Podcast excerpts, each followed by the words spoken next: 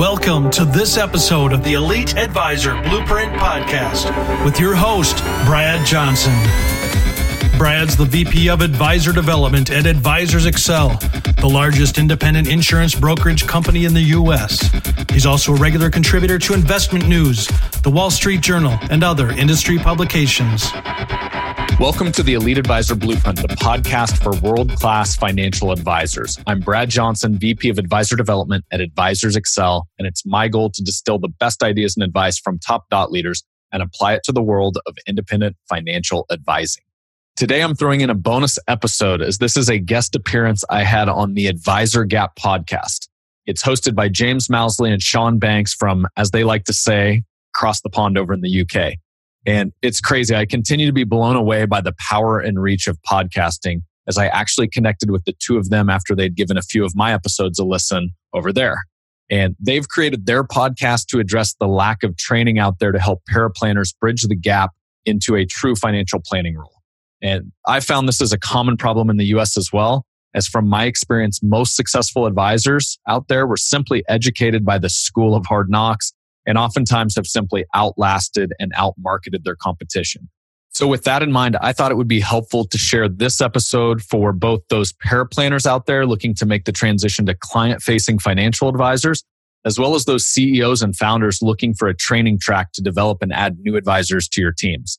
I hope you find this episode helpful. And for those firms out there facing this problem, be sure to search for the Adviser Gap podcast that's spelled the UK version of Advisor, A D V I S E R, and give them a subscribe as James and Sean will be addressing this topic on each and every show.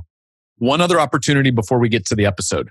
This is the last call to apply to attend the Catalyst training event we are hosting at AE headquarters May 19th through 21st, as we only have a few seats remaining.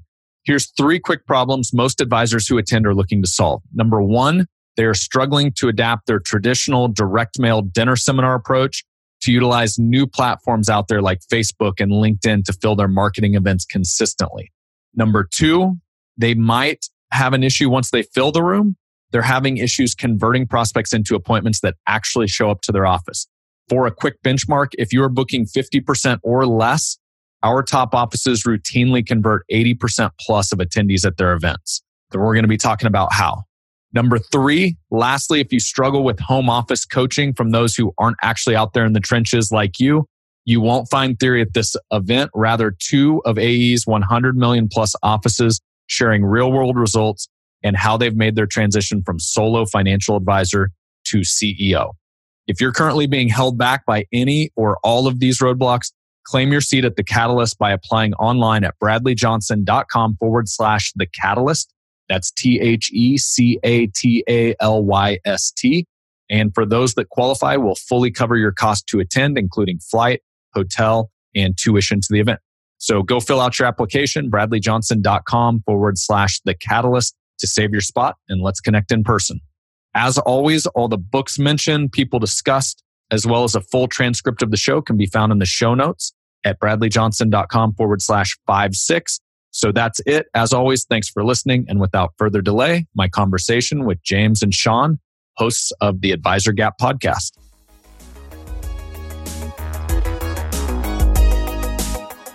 Brad Johnson, welcome to the Adviser Gap podcast.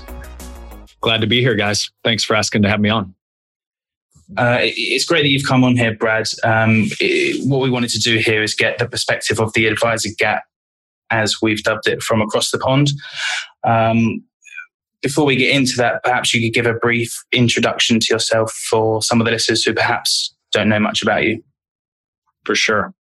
Yeah, so I'm Brad Johnson. Uh, my technical title is VP of Advisor Development at Advisors Excel.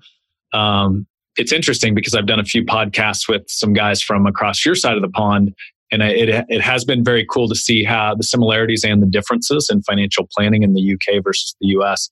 Um, so over here, um, really advisors excel what we do. We're, we're a wealth management firm.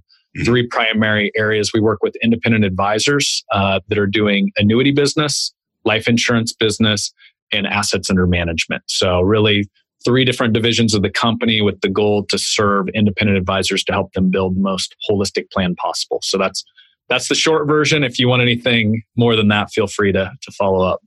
No, that's great. So, just for, for your benefit, Brad, the advisor gap, as, as we've dubbed it, is something that we feel is kind of growing here in the UK. So, it's that gap in kind of skills and experience from people who are transitioning from back office roles in financial planning um, or support positions uh, into a role as a lead financial advisor or planner. Um, it would be good if you could perhaps give us any perspective you have in the US on this advisor gap, um, if it exists at all. Um, be good to get your thoughts on that. Yeah, I think I think it does exist in the US. I think I think one of the things that's interesting when you look at financial services is the grass is kind of always greener on the other side sometimes.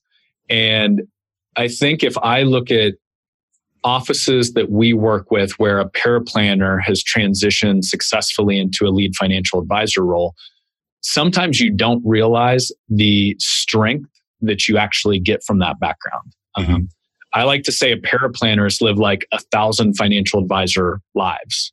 Because if you're sitting there just cranking out plans all day, every day, um, different than a financial advisor, a lot of financial advisors in our space you know you start out you might work for a captive agency mm-hmm. to where immediately right out of the gates you have to start booking appointments or you're broke. And where a paraplanner you don't have that pressure. Um, so you've got the ability to realize how to build a successful financial plan how to build a holistic financial plan how to serve the client at the highest level where a lot of times an advisor that just starts as a true financial advisor they're worried about putting bread on the table because they have to go meet with people. Yeah. And so I think that's one thing that if there's listeners out there trying to make that transition is realize what strength you have coming from that background. And yeah. it's a really big one because you've built probably hundreds of plans before some of financial advisors have even built one. Mm-hmm. So that would just be right out of the gates one of the benefits.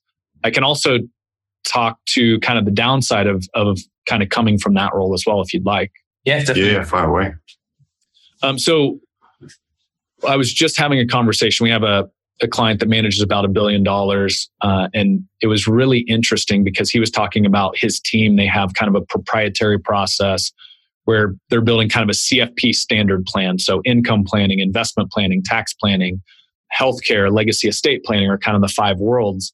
Yeah. And one of the things he said is his plan was so, or his team was so focused on building a plan, a financial plan, like a document, right? Or, or if you're a digital version of that, sometimes they forgot like you're dealing with people here, right? Yeah. And one thing that was interesting, he was he shared a story from a, a client uh, appointment, and the husband was talking about how much money he made, and he was very cerebral on just like the money in the bank account and how much they needed and how much was coming in every year.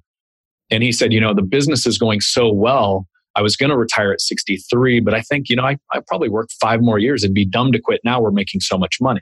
Yeah. And his wife sitting right next to him literally started crying. Wow. wow. Because in her mind, it had nothing to do with the money. She was like, they just had their first grandkid that was, you know, probably an hour, two hour plane ride away. And in her mind at 63, that was the moment where she could go fly to another state and start spending more and more time with their newly born grandkid. Yeah. And I think that's the thing you always have to balance in financial planning. Yes, it's about the finances. Yes, it's about the math and the numbers. But as we like to say, money is just a tool. Mm-hmm. And that tool, based on the financial product that you use, creates, a, creates some sort of result. But all of those results relate to life and what what purpose does that serve in your client's life whether they're a retiree in the you know distribution phase of their life or maybe they're a 30 40 year old that's in the accumulation phase of their life and i think that's the biggest bridge across that gap from financial planning mm-hmm. from i should say a paraplanner to a financial advisor because I, I joke a lot of times with my advisors I feel like you need a degree in psychology and marriage counseling to be a really good advisor. And, and that never comes into play when you're taking the Series 7 or all of the, the CFP tests and things like that. Yeah. Yeah. But that, that's just high level kind of how I view it. Yeah. I mean, uh, coming back to our mission, it's kind of, if you take back uh, kind of 30, 40 years in the UK, um, there was probably 10 times as many financial advisors in the UK as there are today. Mm-hmm. And they were linked to the big insurance institutes and they had amazing kind of 10 week residential courses where nine to five they were being videoed on their rapport building skills and their, their soft skills, as you might dub it. And that's mm-hmm. kind of when we say the skills, one of the main ones is communication.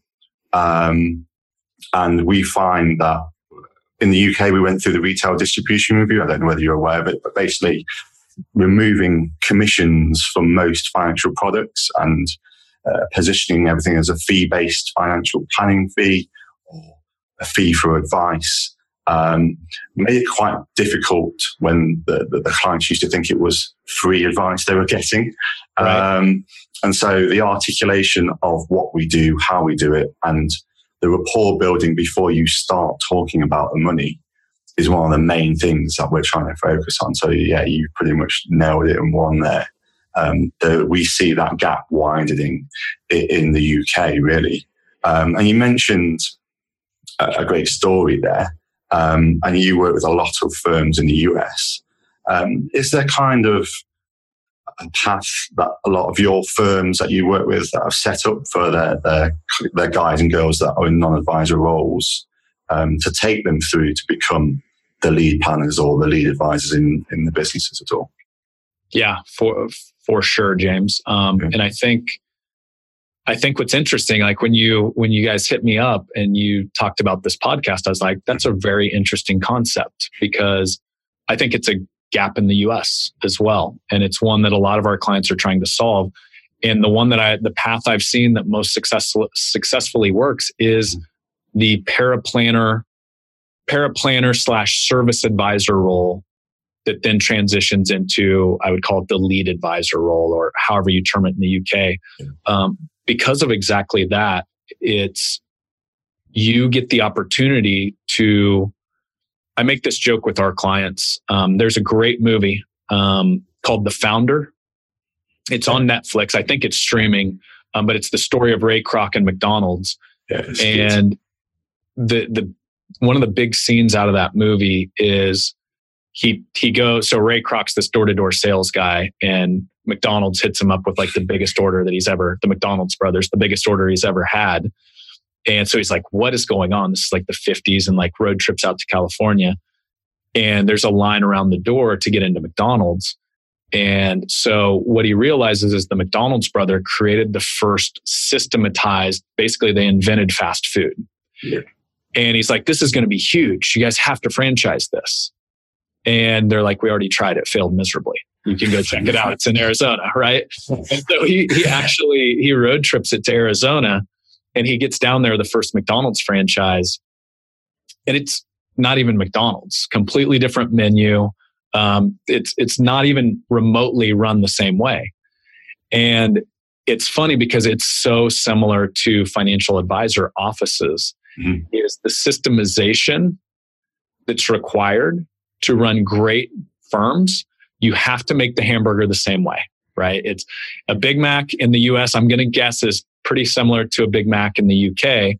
And what you often find on advisor teams is the financial plan that they get in this office is completely different than the financial plan they get literally a door over. Yeah. yeah. And and so the key with you know being a paraplanner is if your firm is at a is is really systematized it to where you have here's our set plan. Here's the way it's built. Yes, every client's going to have a different risk profile, but here's the key ingredients of how we make a, make a successful financial plan. That really translates very well to being a financial advisor. Mm-hmm. Now it is those soft skills, as you term them, because you're not doing cooker. If you're doing a great financial plan, it's not cookie cutter, right? It's just systematized so it's built the same way. And then it becomes how do you ask great questions to get to the core emotional things that that client's trying to solve? And then how do you do the math behind that to actually accomplish those hmm. goals? So I don't even know if I answered your question, but that's kind of the way like I view it going all the way through um, as far as that transition. Yeah. So I suppose just touching on that a little bit more, Brad. Have you got any sort of success stories, if you like, where some of the firms you've worked with, perhaps they've had a paraplanner who has successfully transitioned from their role into the role of a, a lead advisor? Yeah. So, Sean, on that front, the biggest keys I would say so so if you have a systemized process the next thing is now how do you go from the back office where you're probably cranking out spreadsheets or whatever financial planning software you're using to actually a real life scenario of meeting with people and having a conversation like this and the best uh, roadmap that i've seen is uh, we call it riding shotgun. I don't is that a term in the uk riding shotgun? No? So riding shotgun in the us has nothing to do with the shotgun at all. It has to do with just being side by side with that advisor um, when they're in appointments. And so, literally sitting in on appointment after appointment after appointment to where you can you can um, almost by osmosis just absorb the conversation because that's what's interesting and that's what makes financial advising such a interesting and challenging field is every single couple or every single potential client is different and so it's such a broad scope of knowledge that you have to be able to have. Mm. The only way you can truly absorb that, and this is what our top firms do, for that advisor, maybe they have been a paraplanner, so they've got the they've got the knowledge to build a great financial plan. They don't have the knowledge to navigate really interesting different conversations. So it might be a three to six month time period where they're literally their full day is appointment, appointment, appointment, appointment, and they're not really saying anything. They're just sitting in on it. Mm-hmm. And so our best firms, that's kind of their first three to six month, uh, first three to six months of training are yeah. typically going to be a lot of just sitting in on appointments and listening. And then um, one of our firms does something really cool. They do a, um, uh, what do they call it? Kind of a debriefing. So, kind of the military term. After the meeting, they'll do a debrief. And the question to say the paraplanner would be, what were your key takeaways from that conversation? Mm-hmm. What what did I say you didn't understand? Um, what were things I said? Why you understand why I said them, and and you know what were some things maybe I missed because I'm sitting there doing all the talking that you were able to pick yeah. up from that conversation. Yeah, yeah, oh, that's great. Um, we find in the UK that the, the we call them the progressive firms um, that mm-hmm. will be riding shotgun. Um, so within my firm, I always have a, a paraplanner with me in, in a meeting, and I'll make sure that they've got a designated part to play. So they'll be presenting a part of the, the, the cash flow modeling or presenting something about the situation we've noticed that could improve their scenario or just ask them to generally have a chat with the clients just to and it's kind of that gently gently um, gradually ease them in like you say it, may be three three to six months before they even say anything but then just gradually build their confidence um, in, in a slow manner. Um, um, in, in the US, what's kind of the, the normal uh, time frame at which you see some of the leading firms uh, allow the, the guys that were riding shotgun to then be in the driving seat? Well, I think there's one thing I want to hit on, James, that you just said, though, um, which is also another key, just as you're building a firm. Um, as the founder of the firm, as the lead advisor of the firm, you can't be all things to everyone. And I mm-hmm. think one of the transitions that's hard a lot of times for advisors are say you're the lead advisor, you're kind of the sole advisor in the firm, and you're bringing on a paraplanner to kind of be the first associate advisor or co advisor role in your firm. There's, you know, for those clients that have only worked with you for a long time, there's a transfer of trust that has to happen that's not always easy to do. Yeah. And I think you hit a key thing that's really important. It's you have to bring them in to that appointment and you have to build them up and put them on a pedestal and say, here is the expertise that this person has that that's even greater than I do. And therefore, having them as a part of this is going to bring more value to you as the client. And exactly. if you do that properly, they'll talk to that other advisor all day long, every day. But if you don't, they're going to feel like James just passed the buck. And who's this other advisor that came on the team? Now I must be one of his lower end clients, right? Yeah. So I think that's a really key thing that you hit on right there. Yeah, I definitely. And it adds, so, I think it's a, it adds to the client's experience as well, knowing that you've got sort of two professionals looking after your money rather than just one guy. You might not even know that much about the firm he actually works for. You just know him as your financial advisor and magically things happen in the background. um, yeah. fully immersing them in the whole experience of what you do, but also what the team behind you does for the client, uh, I think really adds a lot of value from the point of view of their experience as the client. Yeah, the one of our firms in Florida, um, one of the things he did that just to speak to that point, um, he had, I think he had six or seven advisors at the time. And one of the things that they did that was just one of their um, set things on the calendar every Monday, they did a, a case review meeting. So mm-hmm. here are the five cases or the five appointments we're going to meet with. Um, and he would have the whole team uh, really look over them just to make sure they didn't miss anything. Mm-hmm. But one of the cool things that they started doing is they started using that in their marketing, where they said, hey, one of the things that's very different about our firm is every single case that we build has over 150 years of financial planning experience review it before it goes into place. So they just added up all of their experience because that was the truth. They had five, six, seven advisors reviewing it. And you think about that. If I'm your client, who doesn't want that? Yeah, yeah, yeah. Everybody can miss something regardless of how good you are. But if you've got multiple eyes looking over that plan, there's less of a chance that that's going to happen. So he actually built that into the front end of how he marketed the value they brought to their clients.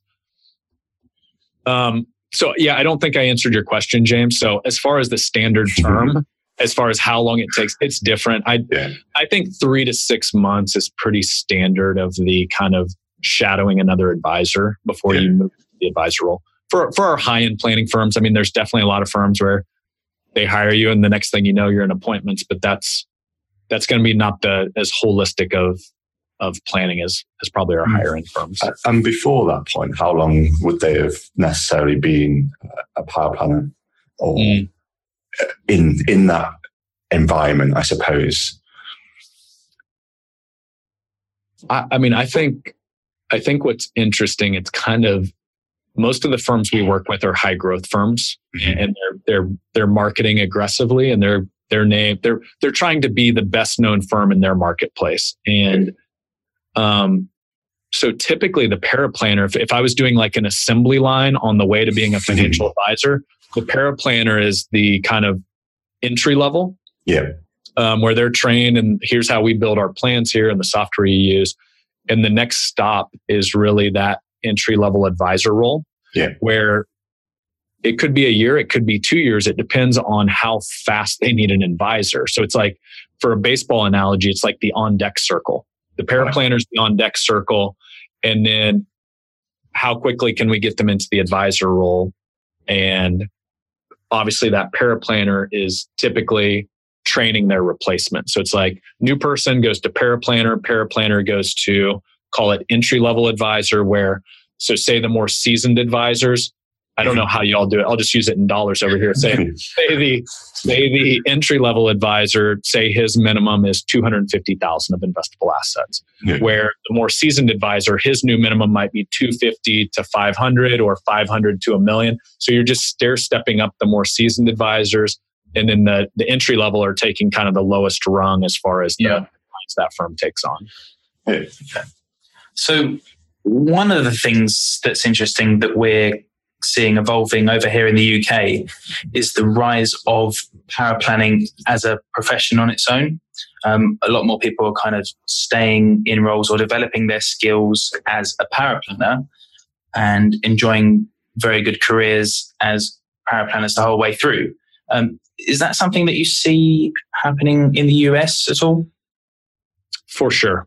So I think what's interesting, um, I'm just pulling random stories out, so I hope you guys go with that. Um, we we had an advisor up in Chicago, and so we, as Advisors Excel has evolved, um, we try to listen to the pain points of our advisors and the firms we work with, and then if we don't have a solution, we try to find a solution or build a solution. And one of those frustrations was hiring good quality people for your firm, whether it's on the advisor side or whether it's on the administrative side. And this advisor, um, he was really struggling. He had sent uh, a girl in his firm down twice to one of our trainings where it was more the administrative side of new business. So, mm-hmm. so paperwork, applications, all of the minutia that goes along with that. And she still could not fill out paperwork properly. And so he was getting very frustrated. Yeah. Well, we actually had a a psychological assessment called we call it a preview assessment where it's like a Kolbe or you know some of the other more standardized yeah. tests. And so we have her take this test and her attention to detail and working with numbers was a 1 on a scale of 10 with 1 being the worst. Wow. And so he was trying to train her for this role that I mean she just didn't that was not how her brain was wired. And so to your point Sean as far as do some people stay in the paraplanner role? I think it goes to the analytic the analytical mindsets, maybe the people that are completely cool, not having a conversation, more the introvert that just wants to chill in the back office, not be bothered, and they can just crank out spreadsheets all day long. Yep. If that's how they're wired and if their compensation is set up to where they see a future in that role, absolutely. Because what works not very well at all, actually, I'm gonna I'm gonna sell some of your audience against from going to the advisor side, is if you love that about your role, then the last thing you want to do is say, oh, well, I want to go be an advisor now because an advisor, you're going to have to have a lot of conversations. You're, I mean, it's going to be more of an extroverted role. Um, it's actually way less about financial, true financial planning and way more about relationship building and psychology and marriage counseling, right? That I said yeah. before. So it, it is really important to know because I think sometimes that role is very sexy. It's like, oh, I want to go be an advisor. But if you don't enjoy human relationships and connection and the challenges that come along with that, it might not be the uh, the role that you're best suited for. Yeah, no, definitely. We're we're looking to do kind of a podcast with a, a young lady that set up her own paraplanning firm, so an outsourced paraplanning firm, um, and she's got about eight to ten paraplanners underneath her, mm. and they're they're aligned to um, firms across the UK. Um, to show that you can make a, a good living. I mean, she's flying in terms of earnings. Yeah. Um, and there's massive shortage of, there's a massive shortage of uh, paraplanners in, the UK, as in paraplanners that want to move from the firm they are to another firm. Um, and they're just commanding really high salaries at the moment in the UK wow. because of that um, kind of shortage of high quality paraplanners. And then there's a lot of a lot of them are then taking that view that actually, if someone's going to pay that much money for me, if I can get a group of us together and found like a, I don't know, uh, a five partner paraplanner pool that we all work together and collaborate, they're, they're just wiping the floor in some respects because there's such demand. So would it be similar to, that's interesting. That definitely, at least as far as I know, doesn't exist in the US currently. Yeah. Um, but that sounds like almost like so there's financial planning then there's like tax planning or estate planning so it almost sounds like you're creating a new a new role in financial services where you've almost outsourced like a cpa does tax planning mm-hmm. you've outsourced the para planning yeah. It's interesting. Um, there's a lot of a lot of guys that are kind of setting up um, on their own or they're starting out with a, a few advisors.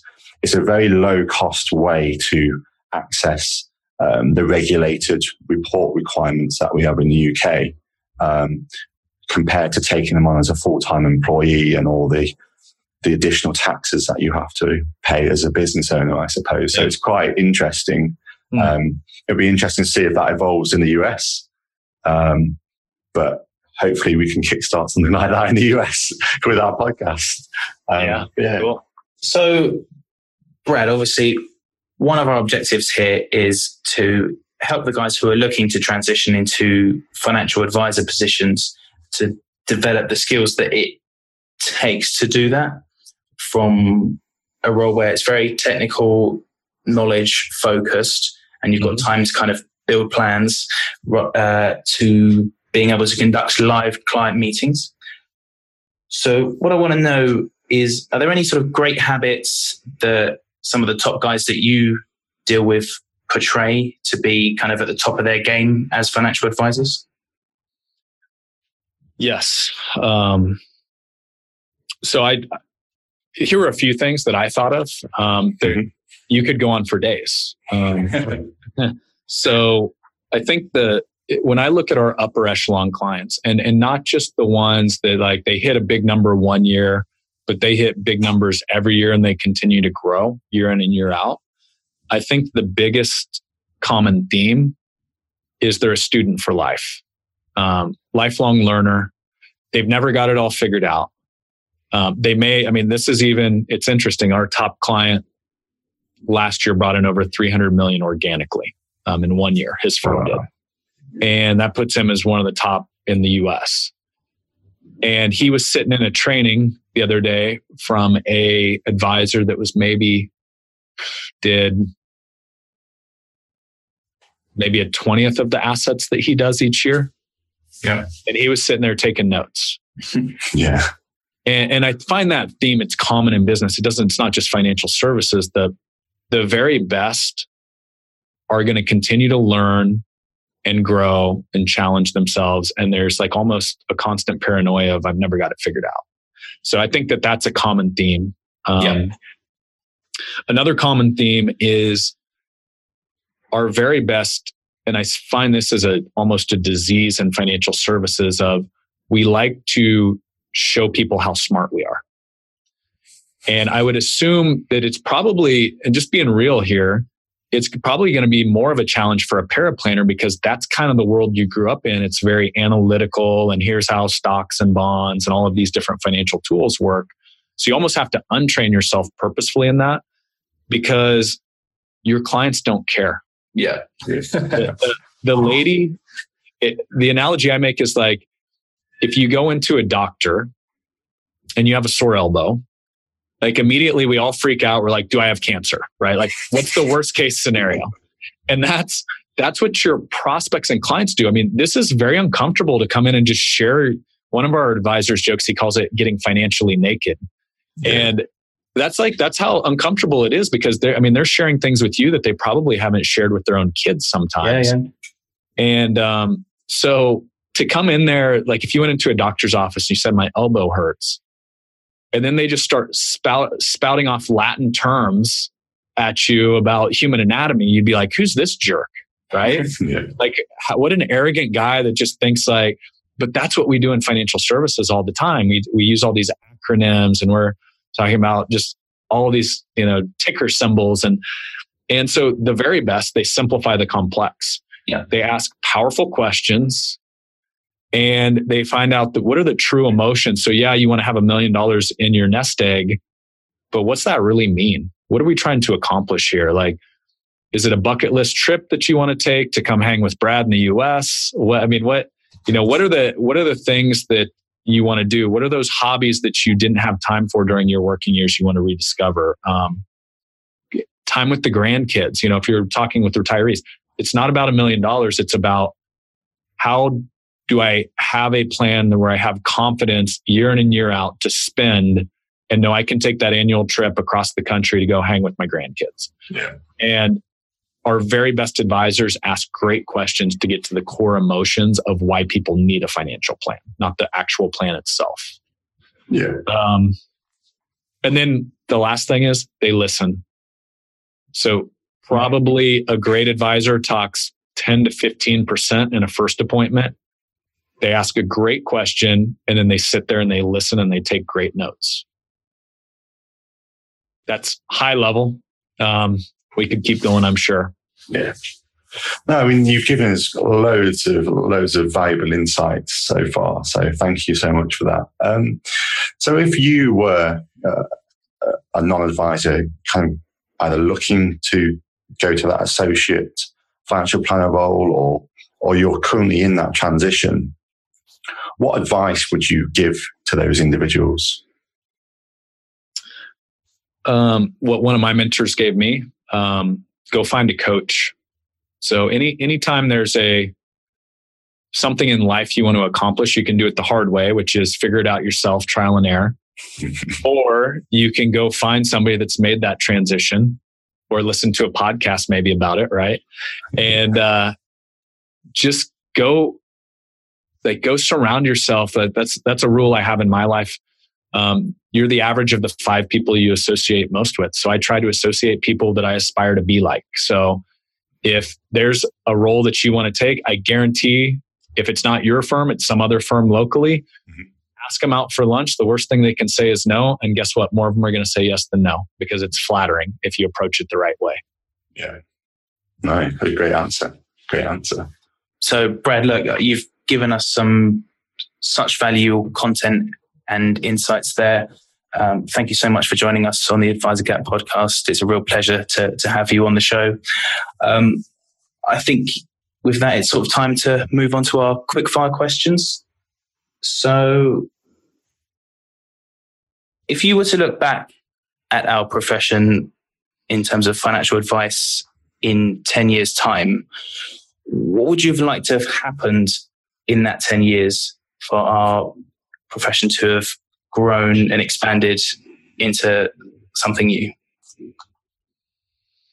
So I'm going to give you the the US perspective. I'm not sure if this is as big of a deal in the UK. So if it mm-hmm. isn't, I apologize. I think one of the things that I see that's really interesting um, is how the industry, the financial services industry, has evolved in the US.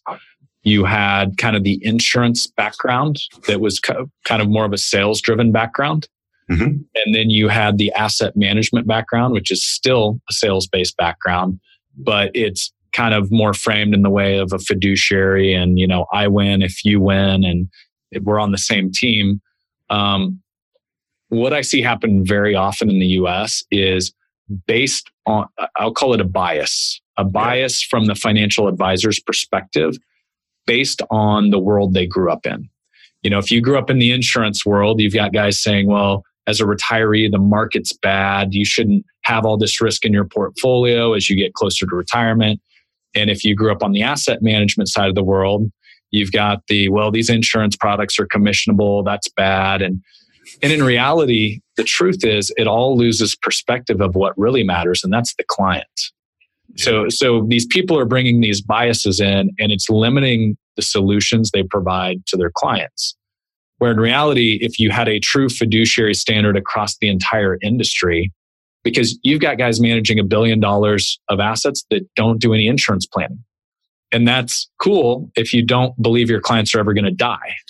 right so, so i just i don't get it and these personal biases they really they hurt the clients because they're not building a holistic financial plan that serves them on all levels. So my wish 10 years from now would be that all of these walls are broken down between the insurance side the asset management side to where you can have a true standard where you put the client first and you have as many tools as possible in your financial toolbox.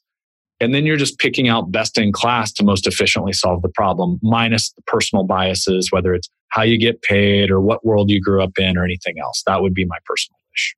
Okay, that's a great one. Um, I think there's a bit of a battle still on that over over the other side of the pond here. Um, so you mentioned quite a lot about the kind of training that you guys offer at Advisor Excel, but are there any um, courses that you'd recommend guys and girls going through the Adviser Gap go on, um, whether they're in the US or they're, they're global training at all? Yeah, the um, one that I think is fairly standard. Um, I think it's big in the UK as well. Strategic coach Dan Sullivan. Yeah. Um, I had the uh, the privilege to have him on my podcast um, a year or two back, and I joke he's like if Jesus were living, he's like the he's like the Jesus of business of entrepreneurship. so, um, so I highly recommend Strategic Coach. A lot of our top clients have have been longtime Strategic Coach clients as well. Mm-hmm. Um, I think like less formal training. If you just want to nerd out on finance stuff, Michael Kitces, his stuff is great. I know his podcast is huge. I'm sure it's huge over there as well. Yeah. Yeah. Um, I have a podcast course coming up for financial advisors that want to learn how to podcast. It's not live yet, but I'll throw I'll throw a little selfish plug in for that as well. We should have waited a few months. Yeah. we could have used a few tips. Hey, I think you guys are doing I think you're doing well. You're you're much more polished than I was on my early episodes. Maybe it's the maybe it's the accent though. I don't know. so Brad, what sort of books and you've, you've mentioned podcasts there. Um, any kind of books you would recommend? Yeah. Um, I, I would. Any material really? Uh, yeah. Uh, books, podcasts, anything you've read recently? I think it goes back to the advice of our most successful clients. They're lifelong learners. So, however you absorb good content, books, podcasts, audiobooks, um, trainings, live trainings. Um, so if, if I went to a book, actually more of a philosophy, um, a guy named Darren Hardy, uh, former publisher of Success Magazine, and he wrote um, he wrote a book called The Compound Effect. He's I've had the privilege to be in a couple of his private masterminds. Um, one thing that I took from him a long time ago, uh, probably going on ten years, is if you would turn your time in the car or transportation, however you get to and from your place of work and home, into a study session, that in America at least, I think the average commute time is like 40 minutes a day. Mm-hmm. Um, you could literally have a PhD in like I think he said a year and a half if you just consume content. So one of the things I've really tried to do, not that I don't like rock out to some music every once in a while, but um, I really do try to on the to and from work. That's time where I'm either listening to a podcast, an audio book, where I turn that into just that's how you increase your knowledge base. And yeah, I mean, it's just easy to see the people that do that. You can have interesting conversations with them about just about anything, right? Yeah. And so it's just even from a, a, perspective of bringing on clients, it just takes you to a whole nother level. Yeah. Um, but if I had to pick books, one that made a massive impact on me early on was How to Win Friends and Influence People, Dale Carnegie. Mm-hmm. Um, one thing that I took out of there that's really good as a financial advisor a man convinced against his will is of the same opinion still. And as a paraplanner transitioning to an advisor, you can win the argument and still lose the argument. You can be 100%, you can be 110% right. But if in their mind they're not open to the whatever you're positioning, it doesn't matter. They're not going to become your client. And yeah. that's served me really well in my business as well. Um, one that's just outside of our industry, but really made me think differently. A book called Sapiens. Um, I'm going to completely mispronounce his name. Yuval something Noah Harari, I think, is yeah, the author. Are you familiar? Good. Yeah, that's a pretty good effort. Yeah, yeah, pretty decent. Okay. Yeah. Um, what it made me realize is how humans are wired. Um, it talks a lot about the evolution uh, evolution of humanity through the history of time. It's a super interesting book on what is typically pretty dry content, and he somehow pulls off to make it super interesting. Mm-hmm. Um, but he goes through just the psychology of why humans make the decisions they do um, yeah. from an evolutionary standpoint, and, and I found that really, really interesting. Yeah, no, that is a brilliant book. One of the best books I've read, probably. Um, yeah. Really sort of makes you understand the human race more. Yeah. Yeah. Well, what's why we're so messed up sometimes, right? Exactly. yeah. There, uh, well, if, if you want to nerd out a bit on that one, there's a. This one just completely blew my mind. I had to reread this section, but it was um, the section that he he's kind of sharing the analogy of there's this it's the African savannah. There's this like baboon up in a tree that hasn't eaten for a week. He looks across to this other tree. There's a banana in it. Mm-hmm. And then he looks off to his left and there's a lion like hiding out like 100 yards away. And he basically compared it to all living organisms are just more complex algorithms because the, the, the, the math that's going on inside the monkey's head is okay, I haven't eaten for a week. So if I don't eat, I'm going to starve. So I need that banana, but wow, there's a chance that lion's going to eat me before I get there.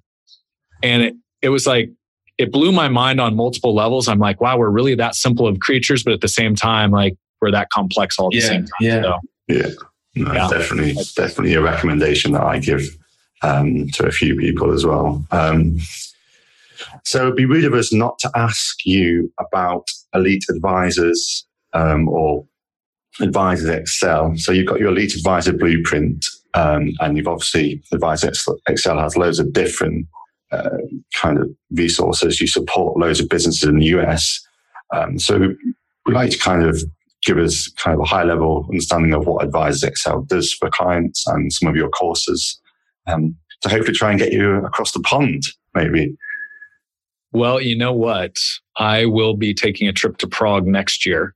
Yeah. my wife and I were discussing where else do we want to hit while we, you know, are exploring Europe and the UK is at the top of the list, so we might just have to make it happen. We'll do do version 2.0 of this live from from some pub somewhere that you guys recommend or something. Wow, yeah, we're definitely up for that. Okay, cool.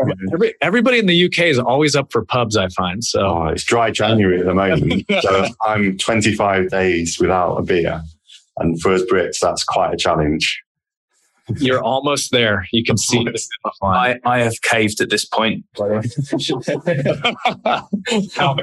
so was it what a good two to three days into January that you made it, Sean? Or no, I, made, I made it three weeks, um, but it, it, I seem to have been pretty flat out since the turn of the year. So it's no rest, and um, yeah, eventually I, I caved. It, it goes back to those five people you surround yourself with. influences.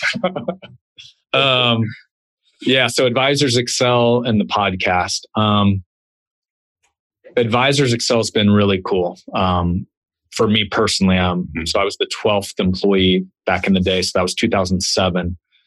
And I came from an IT background actually. Um, and just had always been interested in finance and, and this company has allowed me to like going back to a lot of the advice I've given here, it's it's it expanded my horizons when you're doing mastermind groups with guys like Tony Robbins and Darren Hardy and just like some of the the best thought leaders out there. Wow. Um, it's just like I grew up. I was 27 when when that mm-hmm. happened, and so I kind of grew up in a very like kind of like personal development centered company, and um, so it literally changed my life. Um, yeah and it's made me a better dad. It's made me a better husband. Um, at least I hope my wife can think that that's the case.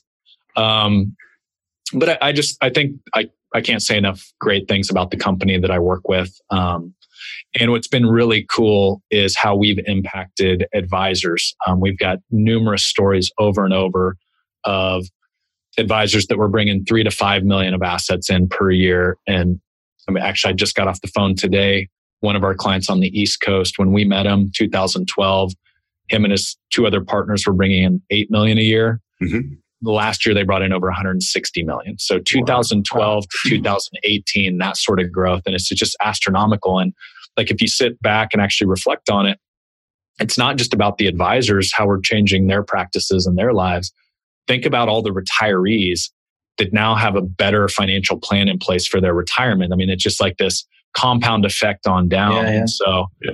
I really think that we are in the most noble profession um, next to health. You know, like to me, health is first because it doesn't matter how much money you have if you don't have your health. But we're a close second to where, you know, you sit down with clients, you can actually give them confidence and and I mean, you can put these plans in place that are generational plans where it's not just for them, it's their kids, it's their grandkids. And what a noble profession to be involved in. And it's just, I'm, I'm proud to be a part of it. Yeah. Yeah. I think we would echo that 100%. Definitely. And, and, and the podcast was just an extension of that. It was, I like to have interesting, I'm curious by nature, um, as I'm guessing you two are too, or you wouldn't have a podcast. Yeah. And it just allowed me, like, if I, if nobody listened to my podcast, um, I would still do it because yeah. It's conversations like this like I've learned from you guys during this conversation on on how things differ on the UK side and like yeah. the the paraplanner like outsourcing that that's that's new to me. Um, yeah. But it just allows you to facilitate really interesting conversations with people you respect and can learn from. And so that's what the podcast has been for me. And uh, the side benefit has been people that are wired like me um, that find those interesting conversations, they have now reached out and applied through the website to see if they can work with us. And so it's a win win on all levels. So I just, I want to give you guys a compliment to having the guts to hop on a mic yeah. and have random conversations with people you've, you know, we've never really met before. And I promise you, stick with it.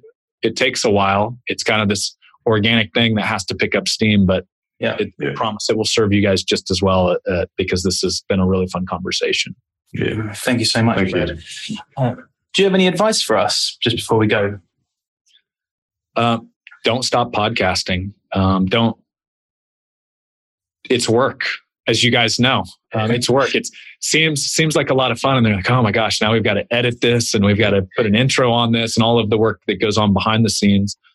Um, try try your best to really systematize kind of Tim Ferriss four hour work week, systematize all the minutia behind the scenes on this, mm. but keep having interesting conversations with, with people that can benefit your audience and it'll, it'll come back 10x. So just stick with it. It's not easy. It's work, but you're, you're obviously well thought out guys. I mean, I was telling you before we went live here, yeah. the I've I've done, you know, a number of podcasts. I've been a guest on a few as well. And the homework you did to prep for this conversation made sure we had a great conversation. So I, I appreciate it. Well, Brad, look, it's been an absolute pleasure having you on the podcast. Thank you so much for giving up your time and sharing some great insights and stories there. Um, I think that's a wrap, guys. So, Brad, thank you ever so much. Brilliant. Thank you. Likewise, guys. Sean, James, it was a pleasure. I will absolutely take you up on uh, meeting up in person when I make it to the UK. Yeah, we look forward to it. Maybe even get an audience, an audience with Brad. I'm I'm game. As long as I as long as I can have a pint while I do it, I'm in. Brilliant. Yeah, that's definitely allowed in the UK. Definitely. All right. Cool. Thanks, right. guys. Cheers, guys. Cheers.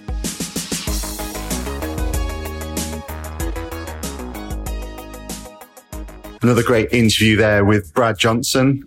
On the back of um, the last episode's success, Sean, I thought we would um, do something similar and we would do another John Barnes style wrap up um, for you guys on Twitter where you'll know what that's all about. Um, but for those that don't want to listen to Sean and I ramble on again, this is your point of exit. And we uh, look forward to you guys listening to the next episode. Um, as I said at the, the outset, we've got some great guests lined up, um, and maybe a bonus episode here or here or there. So looking forward to release those.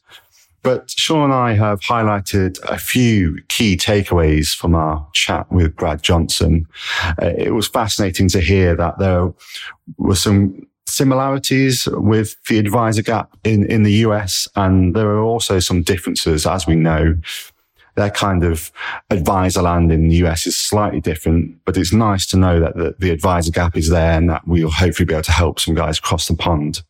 Um, and that the interesting fact that I, I took from my chat with Brad is that there may not be outsourced paraplanners in the US. So hopefully some of the, the paraplanners out there will be able to give us some more info on that. But um, that's something to touch on. Huge, huge business opportunity. Yeah. Well, yeah, for you guys that want to jump across the pond, that's a massive opportunity. So hopefully we've, we've, helped you out there, guys. Um, but the, the, first kind of key highlight that uh, I, I, I took away or we took away, Sean, was that there's kind of you build great foundations as a, a paraplanner, building uh, tens or hundreds of financial plans.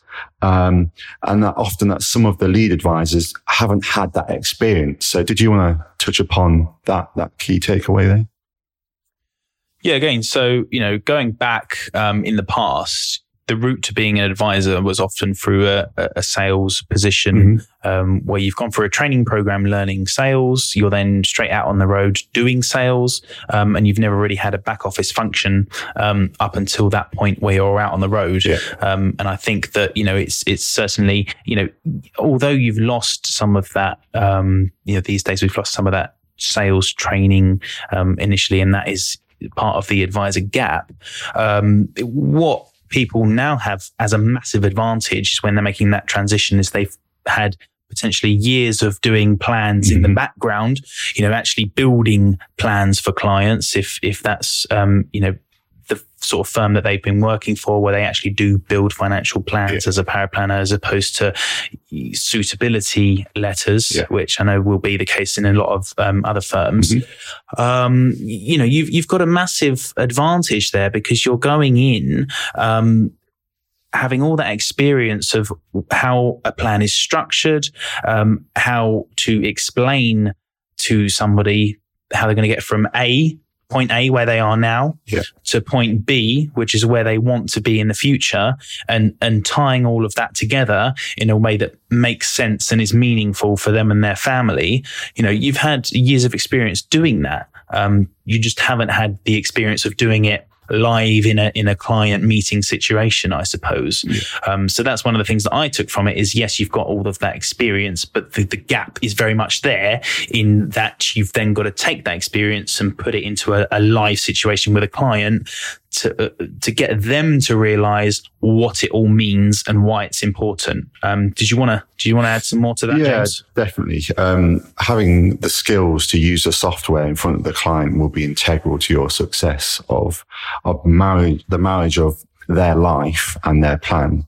Um, Brad raised it as the biggest gap that he notices in the US is that we've got some great technicians and they can talk about the software, but it's back to our, one of our key takeaways from all of the, the, the episodes that we've done is simplifying the complex. So some of the software is quite complex if you go deep into it.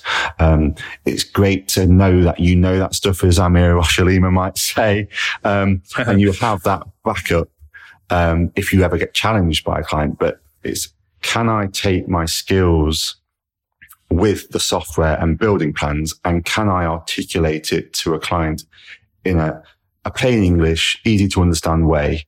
Um, and that will only come with practice. Um, and, uh, this kind of brings us on to the marriage of life and plans is if, if you cannot bring those two things together, that the relationship may struggle. You may struggle to pitch your services to a client because they just won't understand it and they'll just think, oh, it's something else that I can, I can discount and not have to buy. It should be integral to the service. It shouldn't be an add-on at all. Um, yeah, it has to, it has to mean something to them ultimately. And yeah. it's, it's your part of your job is to, you know, get them to understand what it means and why it's important. Yeah, very much so. And on the point that Brad raised about, uh, yes, the math uh, is important, getting the numbers right, but you've got to have that purpose, as you say. And he even raised the point of you may need a degree in psychology and marriage counseling along the way. Um, so it is what the advisor gap we're trying to articulate to you guys is the communication of those foundations that you've built will be the the success or downfall, I suppose. Um, another key point um, highlighted from Brad's chat is: Are you the next Ray Kroc of financial planning, or as we might be more familiar over here, the, the Henry Ford of financial planning, um, systemization of the process. Um, did you want to talk through that takeaway, Sean?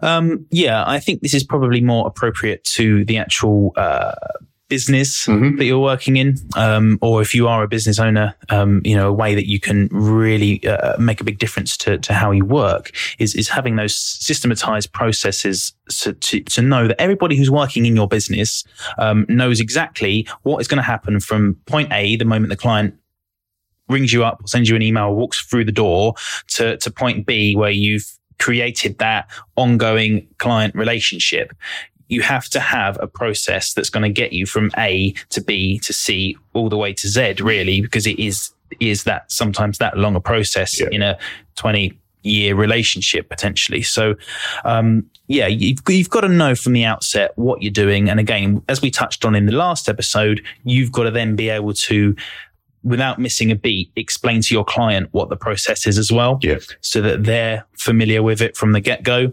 Um, because again, as we mentioned before, it, it just makes them so much more comfortable. You look like you know what you're doing, which I'm sure you do because you've got that process to fall back on. Um, which means if you've got a track to run on, you've got some guidelines, you're less likely to cock it up, basically. Yeah, definitely. It's kind of having that skeleton um, of a process. Remember that all clients are different and that at each stage in your process, you may have to do different things. But as, as a, a practice, as Sean raises, um, that every client gets something that looks similar accepting the fact that every client will be different. Um, and yep. that's what I would add to that. Um, Absolutely. Something that we have raised or we have raised and other guests have raised about how to fast track your journey to being a great planner, um, was riding shotgun. Um, so Brad um, raised this is one of the, the key learnings that some of the great firms in the US are are doing is they they put their trainee planners or trainee advisors in kind of a second seat, just sitting, listening and observing the client meetings for three to six months. And most of the mm. guests that we've had on have said that is one of the fastest ways in which you'll advance your skills is by being present in those meetings.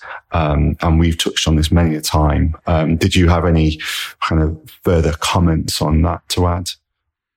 I think it's key to the development of somebody who's transitioning from a, a, support role to being the advisor is you have to go through that period where you're shadowing an experienced advisor going out to meetings or, you know, welcoming clients into your office, just fundamental things like that are really going to um, harness your development. Um, and it, it also is something else. It's not just about, you know, learning how to conduct the meeting or certain things to say or certain questions to ask a client. Um, it's just the actual physical thing that you're doing of, you know, welcoming a client into the room or actually going out to somebody's house to see them, you know, things like that. It's just silly things that make a difference. Mm-hmm. Getting used to preparing for a meeting, um, having that in your diary. Um, and just through osmosis, I think it becomes second nature. Then once you do step out on your own, yeah. um, you, you know, you're confident, you know what you're doing. Yeah, very much so, very much so. And on that point, if you are the lead advisor or you're the business owner, bring in those trainees or the, the newer guys um, Brad raised a point of make sure you build them up, give them the confidence to, to be in that room and take part. Um, remember that they're in a vulnerable position. So if, if you are uh, either training or coaching uh, guys through to become the leaders of your business, that confidence needs to come from you as well as from them. Um, but playing to your strengths is something that we have mentioned before. And there are a few podcasts coming up that, um, we're going to discuss this in more detail. But Brad raised the point that play to your strengths, be the best version of you. Um, and, and if you, if you think being a relationship guy is the right thing for you or a relationship girl is the right thing for you, um, go for it but if you yeah. are questioning whether you want to be uh, kind of on the phones, talking to clients in front of them, talking through things, getting to know them and their life and their family, you find that exciting, great. If not, then you need to have that, that, that check. Is this the mm-hmm. right thing for me? Um, did you have anything to add on that at all? Yeah, no, you've hit the nail on the head there, really. So yeah, just um, I, figure out what you are the best in the world at. Yeah. And just, just do that all the time. Yeah, very much so. And, and to wrap up our chat, I thought we'd just list off some of the great habits that Brad has noticed with the leaders in the US and the, the guys that Advisors Excel, um, are coaching. Um, you'll probably hear this from any successful or great financial planner around the world is that they are students for life. Um, we've raised uh, this before, um, but did you want to add anything on the students for life uh, habit, Sean? Uh, I guess so. Yeah. So one of the things that you'll have when you first come into this business is um, everything will be focused around doing your CII exams, or you know, if you're doing the CFP route, it will all be focused on industry exams. Mm-hmm. Um, and I can I can tell you that that's only the start um, of what you need to be focusing on in terms of your development. Yeah. Um, you know, wider reading is I think fundamental for any financial advisor. You just you you have to do it. Yeah. Um, if you're if you're focusing on getting to chartered as quickly as possible, but you're not doing any reading outside of the uh, the syllabus, um, then I think you're still going to be behind some of those guys that do do that and, and haven't got the you know chartered financial planner badge. Yeah. So um, yeah, I think you know Audible was brilliant. Um, I I absolutely adore it. I you know, there's no chance I'd be where I am now if I didn't listen to Audible all the time. Mm-hmm. Podcasts, again, listening, audio is great because you, you can multitask while you're listening to a book or a podcast. You know, I, I play golf and, you know, I can often just go up to the golf course on my own, hit a few balls, but I'm listening to uh, an audio book that's going to, you know, give me some information or teach me something that I'm going to then put into practice or just, you know, take one thing away from it. It, it just makes a lot of difference to then what you do going forward. Yeah. Um, and also just reading, you know, I think we are relentless readers by nature because we just we're just curious as people. Um, so yeah, the, I've probably banged on a, a, bit too much about that, but yeah, uh, just you know, don't think that the the exam syllabus is the be all and end all. You have to widen your reading. Yeah, and there's loads and loads of reading around communication skills, psychology, body language. All of those things will enhance your chances and and help you um, on your journey. Um, we've mentioned simplifying the complex. Um, I think I'll, I'll, rush through that one and just say, look at anything that Carl Richards does for simplifying the complex, and then you'll get the gist of what habits you need to create around that. Yep. Um, asking powerful questions that drive you to find what the client's real emotions are and why they want to do things. Um, I think that says it all. If you can't ask great questions, you'll struggle to find what it really is that the client wants. Um, do you have anything to add on that one? Uh, no, I think we've we've covered that um, yeah. in some good detail in the previous episode. So yeah, yeah, great. And the best advisors that Brad has come across are great listeners. Um, you're born with two ears and one mouth. It should mm-hmm. be in that order. and sometimes I'm, I'm complacent of that, I would say. Um, and we all have our own problems and we all have our own challenges, but that's great.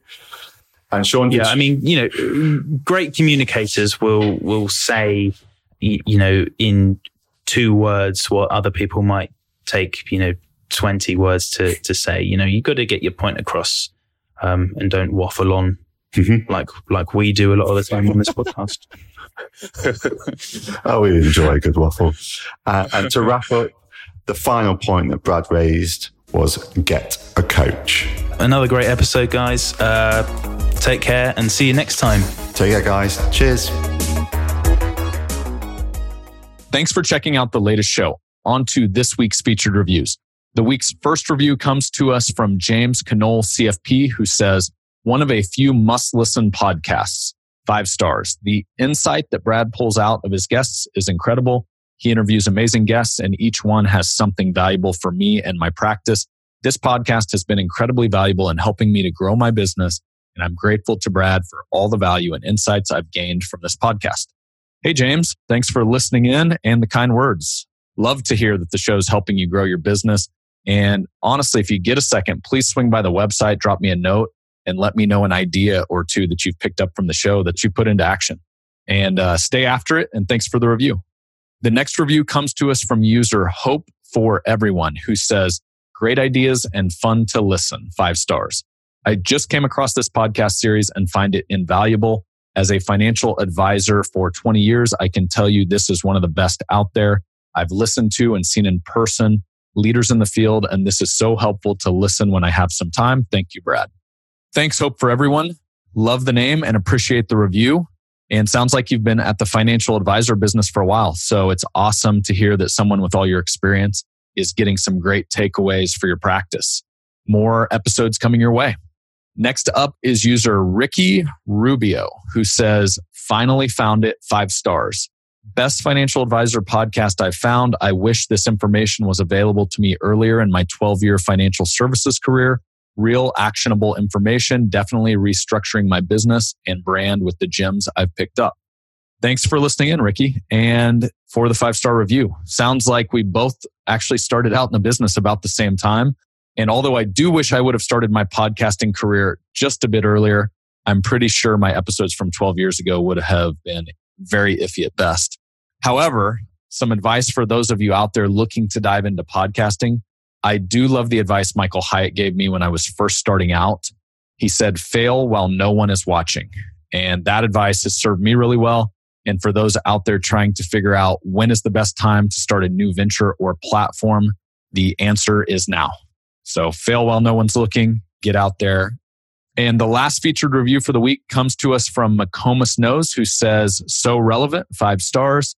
Love the last episode, Brad. James's book, Atomic Habits, is very relevant to today's financial advisors, especially after a historically long bull run. And I can't wait to read it. Tons of little golden nuggets of wisdom scattered throughout this latest podcast. Keep up the excellent work, Brad.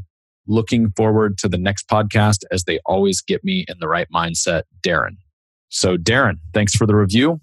I love the conversation with James Clear as well. He shared a number of mental models that financial advisors can use to simplify the complex for their clients, which from my experience, that's what the very best in our business do. And if you happen to be listening in out there and haven't had a chance to give his episode a listen yet, I can promise you're missing out as it is consistently ranking as one of our most downloaded episodes. Also, his book, Atomic Habits, if you haven't grabbed a copy yet, amazing as well. Okay, as we wrap this show, thanks again for those of you who have taken the time to write a quick review. I personally love reading each and every one.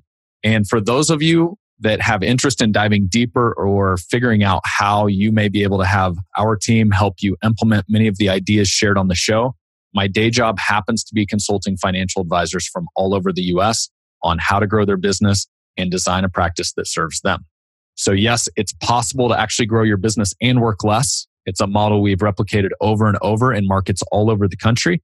So, if you'd like to apply to see if it makes sense for us to have a one on one conversation, or how to overcome what may be getting in your way, you can do that at bradleyjohnson.com forward slash apply. Takes about five minutes to fill out the application so we can understand what your business looks like, what challenges you may be facing, and how myself and my team may be able to help. Taking the first step is as simple as applying at bradleyjohnson.com forward slash apply. So that's all for this week. Thanks again for listening in, and I will catch you on the next show.